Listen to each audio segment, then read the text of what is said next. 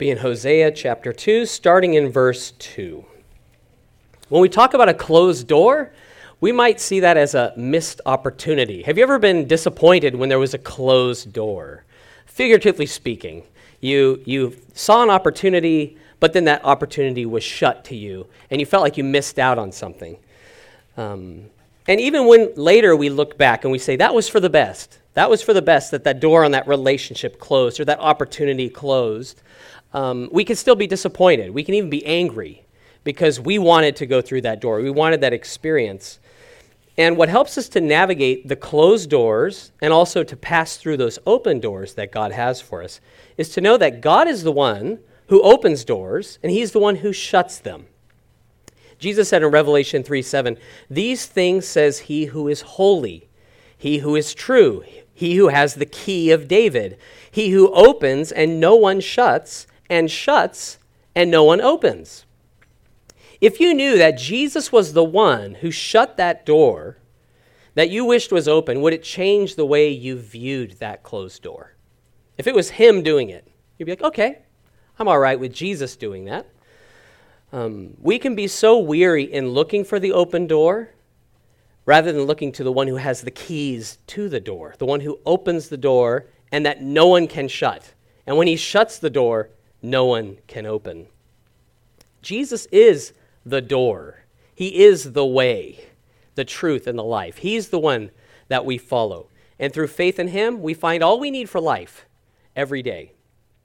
In Hosea chapter 2, God is speaking in first person towards, he's making this parable or an illustration of himself as a faithful husband and Israel as an unfaithful wife. Uh, last week we talked about Hosea the prophet, how he was told by God to marry a prostitute and it was a picture of uh, how Israel had sold themselves and were giving themselves away to all these false gods, that they weren't faithful to God. And uh, they were worshiping the golden calves in Dan and Bethel, the high places, instead of obeying the law to sacrifice in Jerusalem. They had departed from God. They weren't walking and honoring Him. They were following after their kings, their kings that were wicked and um, all these abominable practices were happening rather than obeying and trusting God, the King of Kings. They weren't looking to God, they were looking to the King and to the nations around them. Um, I'm getting some interesting sounds out of the speakers. You guys hearing that? Man. Did you hear that? Okay, it's weird. It's just tripping me out. I'm like, who is there? There's like somebody behind me. Woo, okay. So, because of their sin, God was going to bring judgment. He was going to bring judgment upon them. Uh, and he said in the first chapter, I'm no longer going to show mercy to Israel. But we find in chapter 2 that it was only temporary.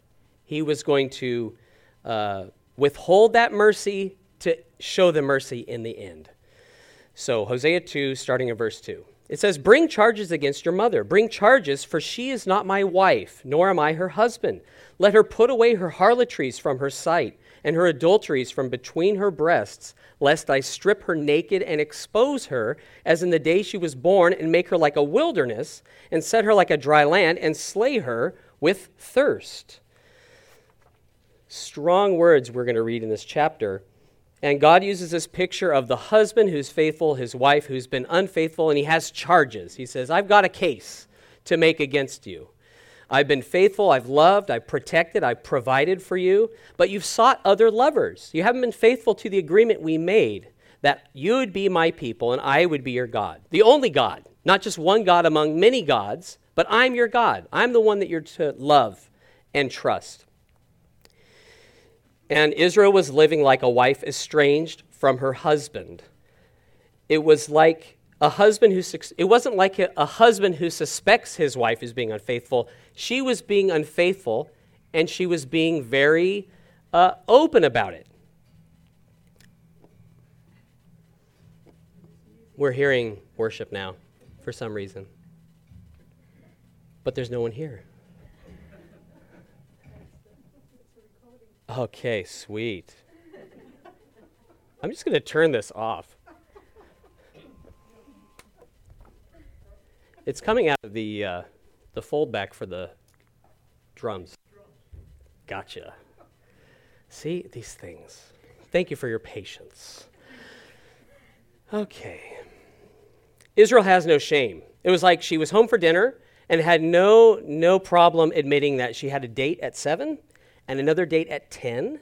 And then over the weekend, she was going with an old flame from high school to Bali. Like she was just being really overt about her, her idolatry. And God said, Put away your harlotries, put away your adulteries, the, the talisman, the charms that you hang around your neck, that you keep close to your heart. Get rid of that.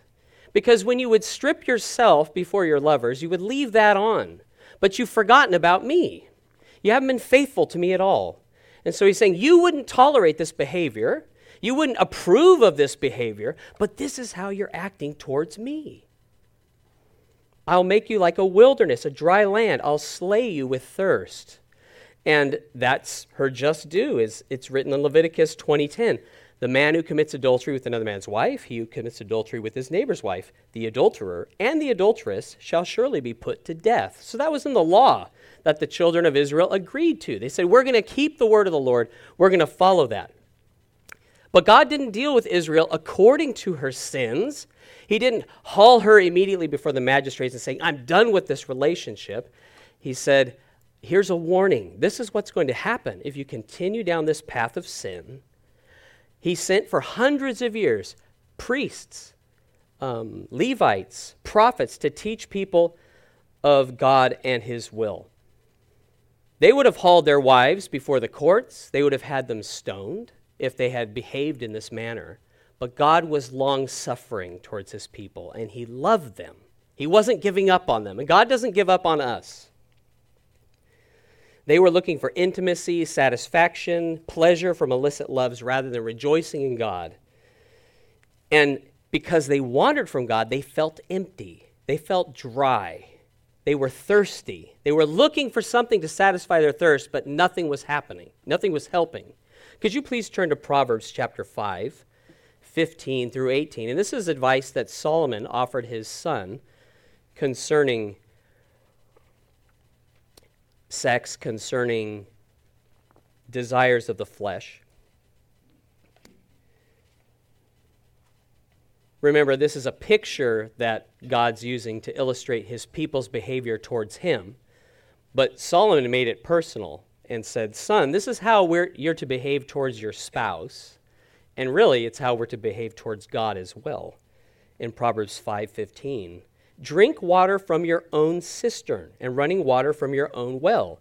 Should your fountains be dispersed abroad, streams of water in the streets, let them be only for your own and not for strangers with you. Let your fountain be blessed and rejoice with the wife of your youth. If we want to seek sexual satisfaction outside of God's plan for marriage, we find ourselves increasingly dry and thirsty. The world sold us this lie that sex is a need, that it's a natural right, when it's a gift from God to be exercised within the confines of biblical marriage. And this example of the unfaithful wife is just a picture of how God's people had departed from him. And um, so, in in those relationships, let's remain pure towards our spouse, most importantly, towards God. That we're not looking to satisfy ourselves outside of Him. Back to Hosea 2, verse 3. I will not have mercy on her children, for they are the children of harlotry. For their mother has played the harlot. She who conceived them has behaved shamefully. For she said, I will go after my lovers who give me my bread and my water, and my wool and my linen, my oil and my drink. Therefore, behold, I will hedge up your way with thorns and wall her in, so that she cannot find her paths. She will chase her lovers, but not overtake them. Yes, she will seek them, but not find them. Then she will say, I will go and return to my first husband, for then it was better for me than now for she did not know that I gave her grain, new wine, and oil, and multiplied her silver and gold, which they prepared for Baal.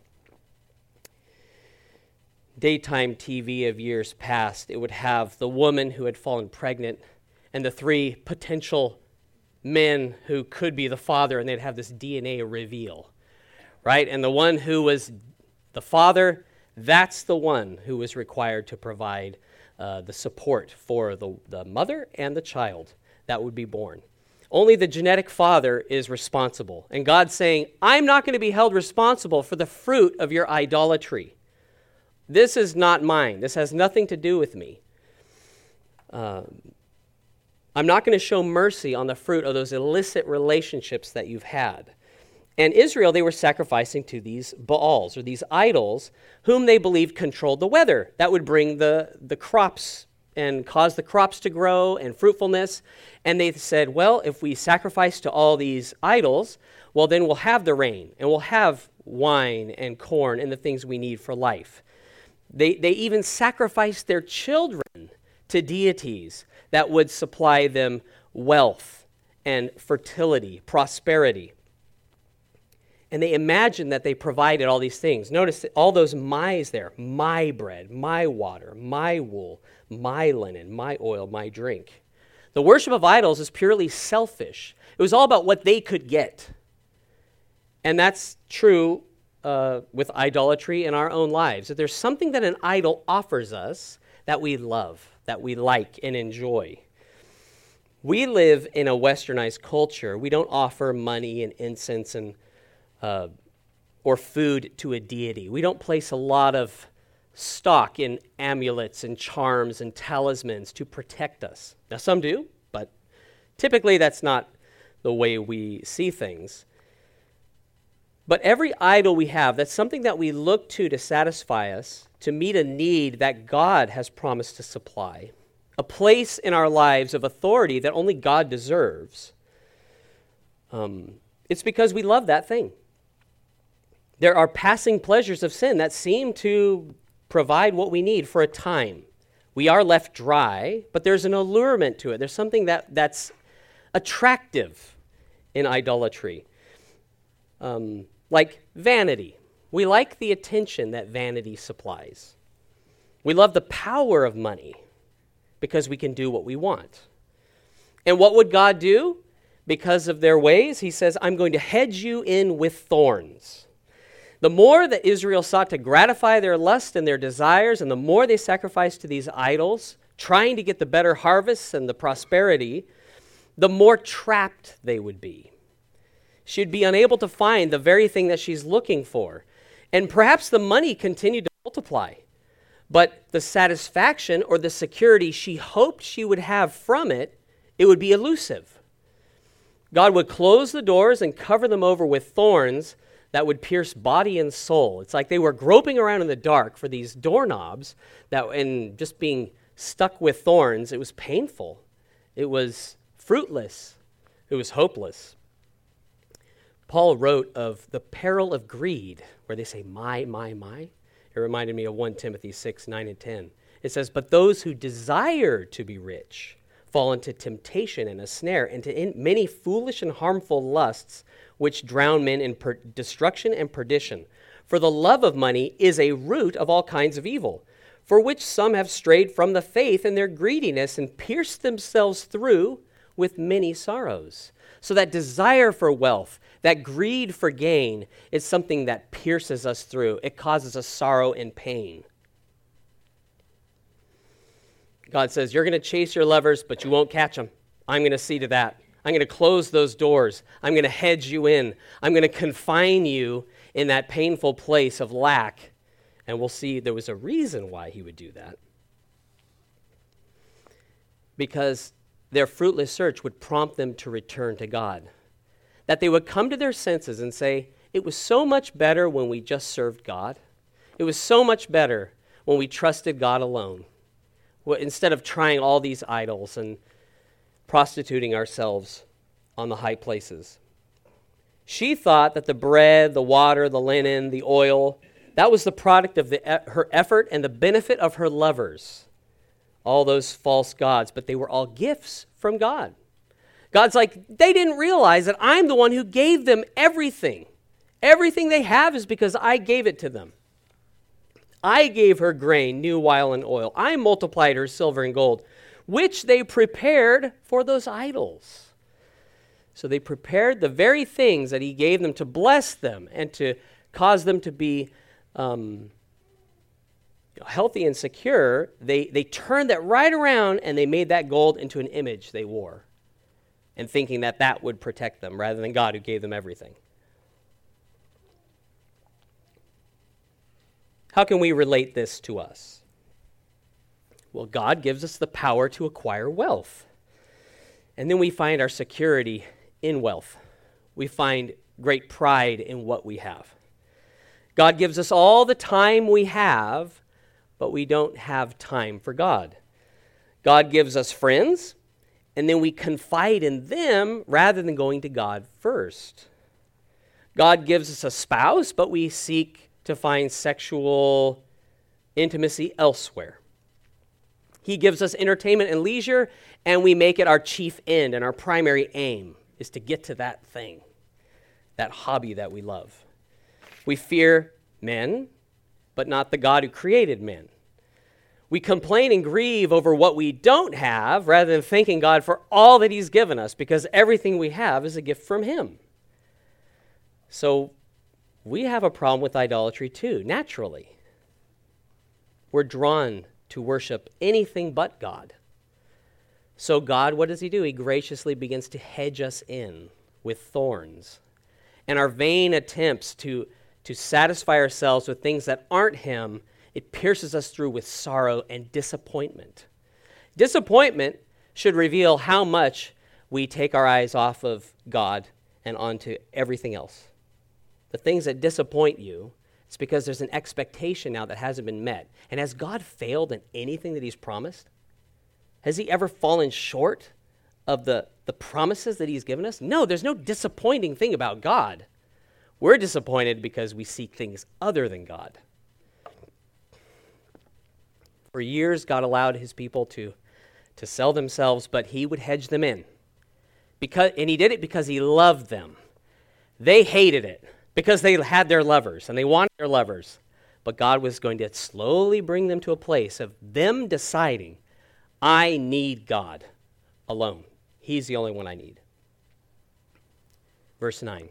Therefore, I will return and take away my grain in its time and my new wine in its season. I will take back my wool and my linen given to cover her nakedness. Now I will uncover her lewdness in the sight of her lovers, and no one shall deliver her from my hand. I will also cause all her mirth to cease her feast days, her new moons, her Sabbaths, all her appointed feasts. All Israel had and all we have really is God's. He says, I'm going to take away my things. I've given you those things, but those are mine. I'm going to take them back. And again, so that they would recognize that He was the one supplying their needs. It wasn't their idols, it wasn't their lovers. The gods of the neighboring nations were weak. God is strong. He says, You're in my hand. I'm not going to let you go. I am going to hedge you in. I'm going to expose your poverty and the things that you take such delight in, the feast days, the things that he gave them, right? New moons, Sabbaths, all these point, all these feasts that were once a place of jubilation and the people would gather together and it's like a family reunion where everyone goes back to Jerusalem. He says, when you do that, there'll be no joy in it.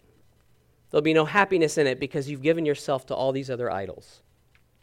Those jubilees, they'll feel empty. They'll feel pointless. Now, this isn't written only for the sake of Israel, but for us. I think it well describes this picture, some seasons of our walk with Jesus. That we can feel dry, we can feel like we're in a wilderness, that we are fruitless, that our attempts to, to do things that are productive and enjoyable seems to dry up. And we wonder, why are we even doing this? What's the point? It also shows us the things that God graciously gives, He can take away for His good purposes, even when we say, I don't deserve such treatment.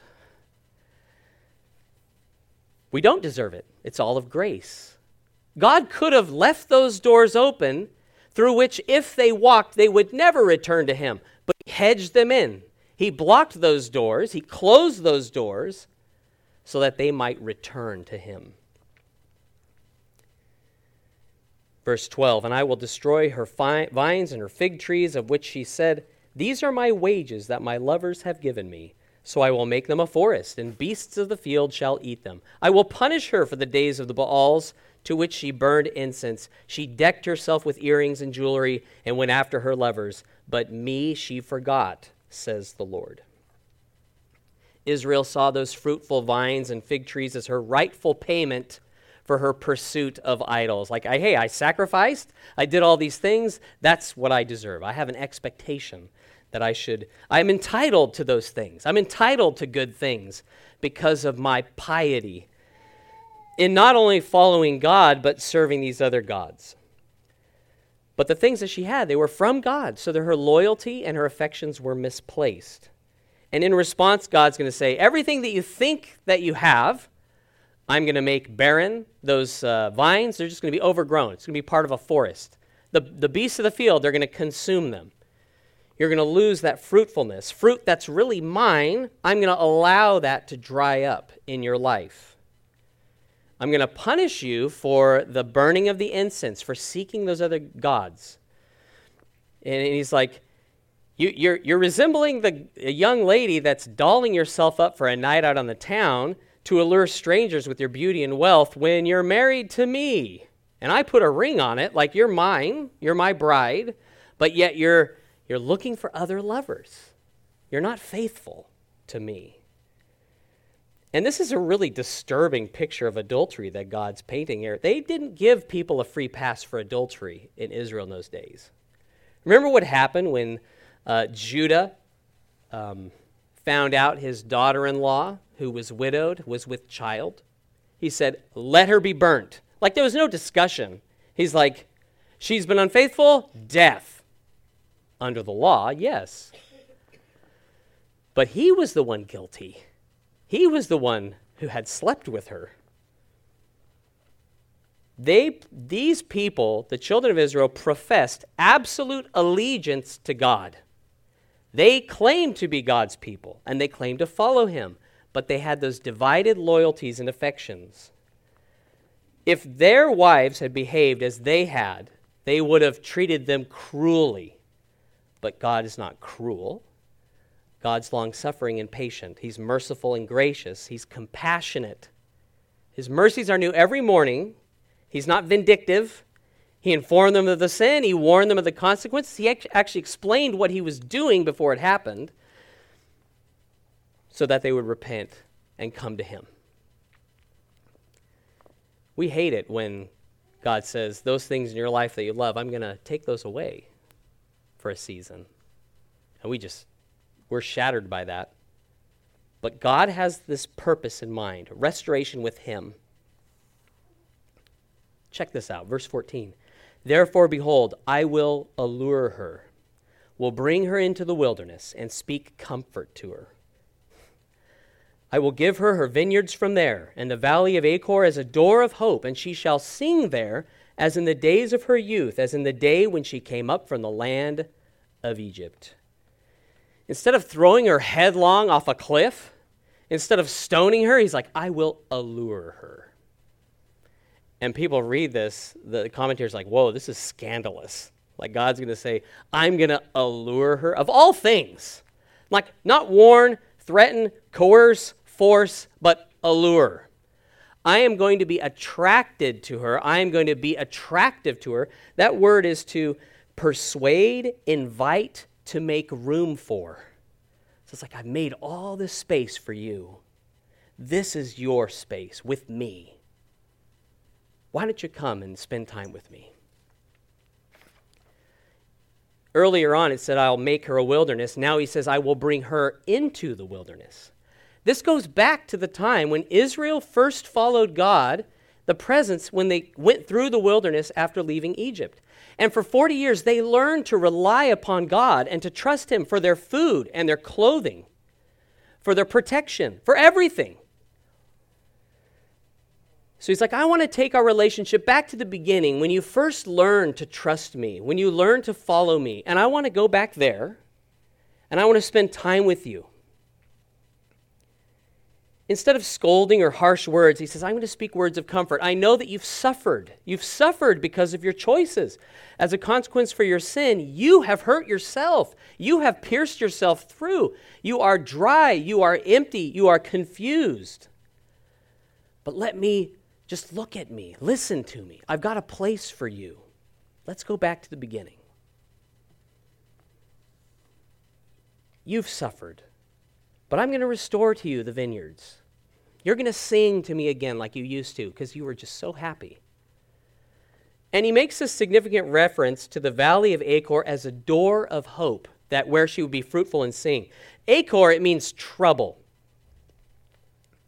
That's where Achan's sin was divinely revealed and, and judged. So after 40 years in the wilderness, the children of Israel, they pass through the Jordan they go into the land of promise. And Jericho is this massive stronghold with huge fortifications, basically the impenetrable uh, city. Massive walls. You could have two chariots side by side on the top of these walls, pretty thick.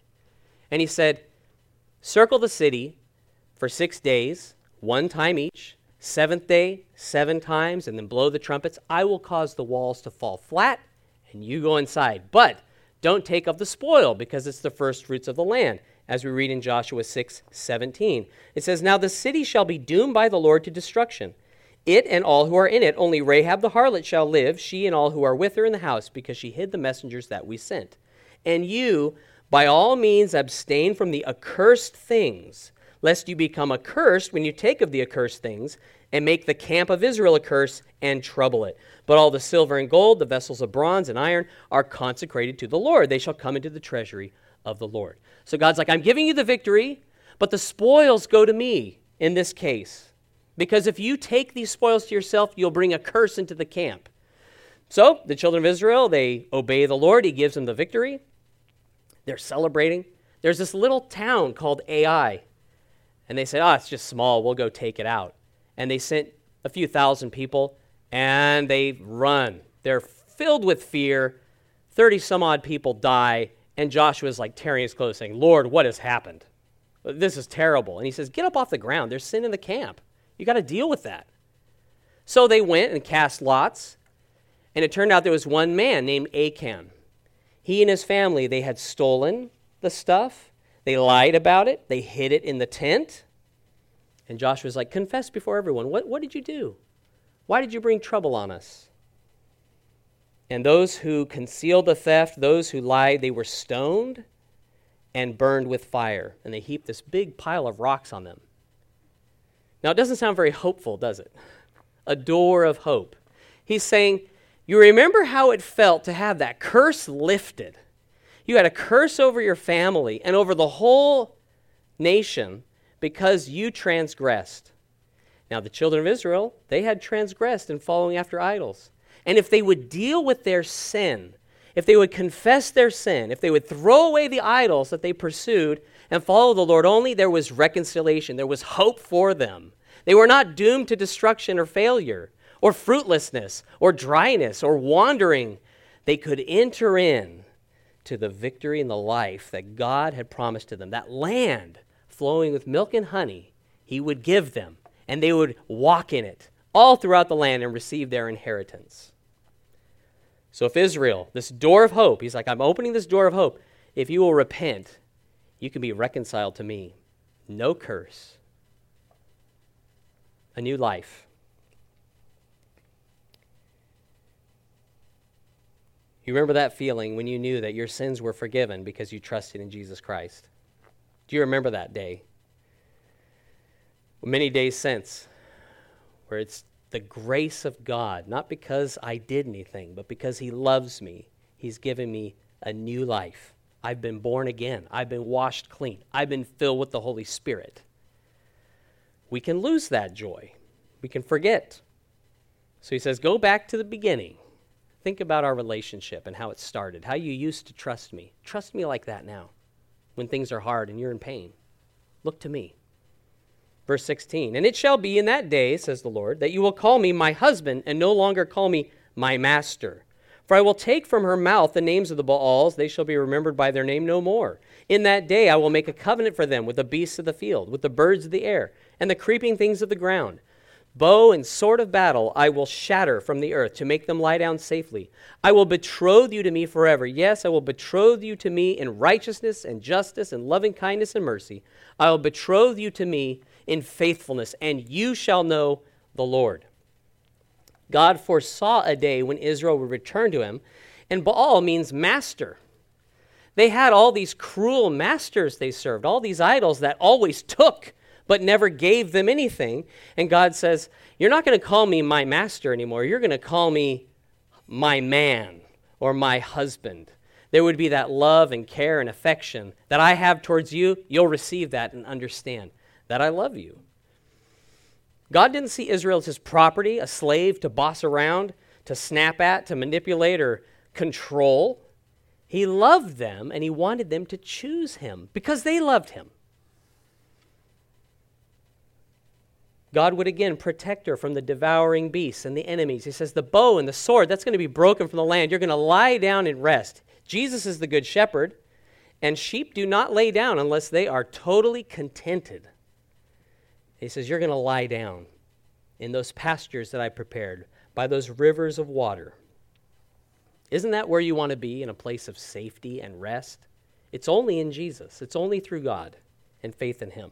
So, God, He was willing to commit Himself wholly to people unworthy of trust. And He says, I'm going to betroth you to myself. And in the Jewish tradition, there's two parts of a wedding or a marriage where there would be the betrothal. That's where the legal document is signed, the ketubah, and they would also give a dowry. So, because the, the wife was going to the husband's home, the husband would have to pay a dowry because that wife, she did a lot of work in the house and in the, the community, and so they would compensate for taking that daughter away.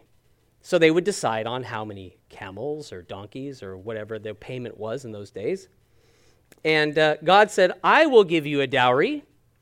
He says, righteousness, justice, loving kindness, mercy, and faithfulness. And we know many other things besides, right? But he says, This is my promise to you. I will be faithful to you. I will be merciful to you. I will be righteous towards you. Amazingly, God brought charges against Israel for her adultery, but was determined to have her. He wasn't going to put her away, he wasn't going to divorce her. His betrothal would stand so that she would know that he loved her. Verse 21 It shall come to pass in that day, I will answer, says the Lord. I will answer the heavens, and they shall answer the earth. The earth shall answer with grain, with new wine, and with oil. They shall answer Jezreel. Then I will sow her for myself in the earth, and I will have mercy on her who had not obtained mercy. Then I will say to those who are not my people, You are my people. And they shall say, You are my God. In that day when Israel would forsake her idols and return to him, says, I'm going to resupply that bountiful grain and wine and oil. In many parts of the law, so Leviticus and Deuteronomy, God had said, These are the blessings that will come upon you if you obey me. But also, if you choose to disregard the law and forsake me, these are the curses that will come upon you. Now, praise the Lord, Jesus is the end of the curse to all those who believe but they were still under the covenant of law. And in Deuteronomy 28 23, he said, This is what's going to happen if you choose to forsake me. And your heavens, which are over your head, shall be bronze, and the earth which is under you shall be iron. Because of the curse of sin, they would look up for refreshing rain, and it would be like hot, red sun just baking the earth. And he says the earth is going to be like iron. You try to dig into it, try to grow anything in it, forget about it. It's not going to respond to you. It would yield no food. But God would speak if the people returned to him and cause there to be this communication. So he's like, You cry out for food, the earth will answer. The earth will supply the food. The heavens will answer. The heavens will supply the rain. And I'm going to orchestrate it all. I'm going to ensure that you have all that you need for life. And we know we need food and water to live, right? But really, we need God because He supplies those things. He supplies everything that we need. Every blessing comes from Him. Verse 23 said that God would sow Israel for himself throughout the earth and have mercy on her who had not obtained mercy. That's where we're coming into the picture now. Pretty cool. Because this has been fulfilled through the life of Jesus and the nation of Israel. Jesus said before his death that he was like a grain of wheat that would fall to the ground, and if he died, he would produce much grain. So if grain remains outside of the ground, it remains alone, but if it goes into the ground, it can produce much. Jesus, he died, he went into the ground, and through his death and resurrection, those who trust in Christ can be born again, have new life where there was no life. We were dead in sins, but now we have come to Christ. And uh, the gospel came to the Jews first. The Holy Spirit was poured out on the Jews, the church in Jerusalem. The persecution, it caused a scattering and the good news of Jesus Christ was sown into the hearts of Gentiles throughout the whole world. And the, the good news has come to us, and we have received it. Those who had not obtained mercy, those who were not God's people, we were aliens from the commonwealth of God, we have received the good news of salvation by grace through faith. And we have been adopted into his family as his own through the gospel. Hear what Jesus says in John chapter 10, 15, and 16. He says, As the Father knows me, even so I know the Father, and I lay down my life for the sheep. And other sheep I have which are not of this fold. Them also I must bring, and they will hear my voice, and there will be one flock and one shepherd. At the time, Israel was not behaving like God's people. Israel was not behaving like a betrothed wife to her husband. And he's saying, Not only will my people be restored to me, but I'm going to bring other sheep from another fold. They're not of my fold. People that are outside Israel, I'm going to bring them in and make them one with me.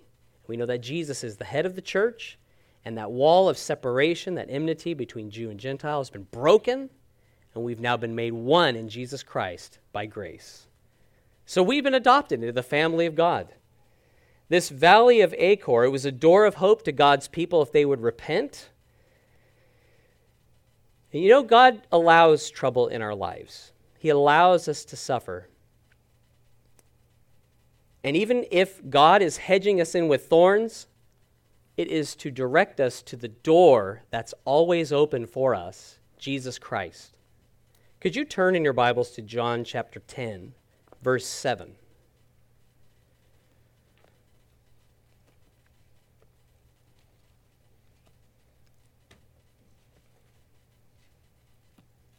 As long as we walk this earth, Jesus is open to those who repent and trust in him. To all who come to him, he will not turn aside.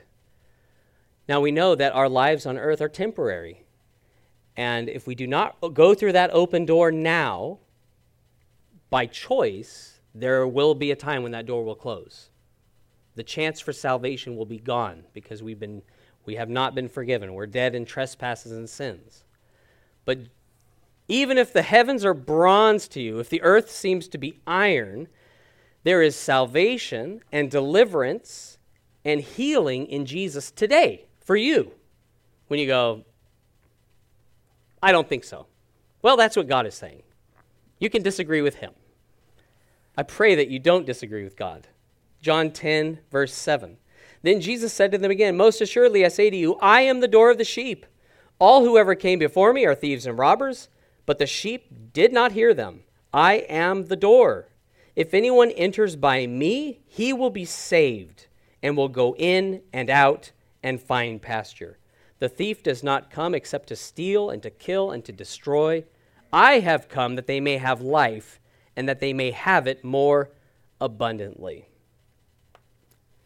So, the question I feel led to ask is Are you experiencing the rest and contentment in the pasture of the Good Shepherd, Jesus Christ? This world that we're living in, these bodies that we inhabit for a season, they can rob us of the sweetness of the fellowship that we could have with God. And we can turn aside to all these different things that distract us, that disappoint us, that are wounding us inside, we can turn our affections away from our source of life, Jesus. Now, praise God, He loves us enough to close doors and to hedge us in with thorns and to even allow our own lusts to prick us and to wound us so that we might come to our senses like the prodigal who it took it took losing everything and feeding pigs and realizing that the pig food looked really appetizing. That was when the penny dropped and he says, "Hey, it was so much better when I was just living at my dad's house as his son. Maybe I'll go back and, and just beg to be his servant, because after all I've done, he's not going to take me back. Well, he was right, and he was wrong. He was right that it was better when he was at his dad's house. He was wrong about the fact that his dad wasn't just willing to begrudgingly have him back as a slave, but he wanted him back as a son and he was waiting for him. He was looking for him. He ran out to him. He hugged him. He kissed him. He gifted things to him, and he celebrated his return. God has called us with an everlasting love, and he has made a covenant through the blood of Christ of righteousness, justice, loving kindness, mercy, and faithfulness. And this is his promise to you if you'll come to him, if you'll trust him. Can you identify with Israel being dry and empty? Are you trapped in that downward spiral, just feeling like, I'm really trapped in a situation, there's no way out for me? I want to say, let's not kid ourselves to identify with the husband in this story. We are all the wayward wife whose only hope for life or a future is returning to her first love who rediscovers fruitfulness, peace, and joy in Him. Jesus is the door through whom we enter to life. Let's pray. Thank you, Father, that you are mighty, you are wise. Thank you for your long suffering nature, your compassion on us. Thank you that you love us enough to close doors, to even hedge us in with thorns, to give us the opportunity to repent and be saved, to be healed. Lord, I pray in each one of us you would quicken great faith to trust you, to believe your word, even in the midst of pain and uncertainty, when, when we have looked everywhere without hope. Lord Jesus, be glorified in each one of our lives. Cause our eyes to be turned to you again. Help us to lay aside the cares of this life, the worries, the discontent, the disappointments, and to return to our first love, to return to your side.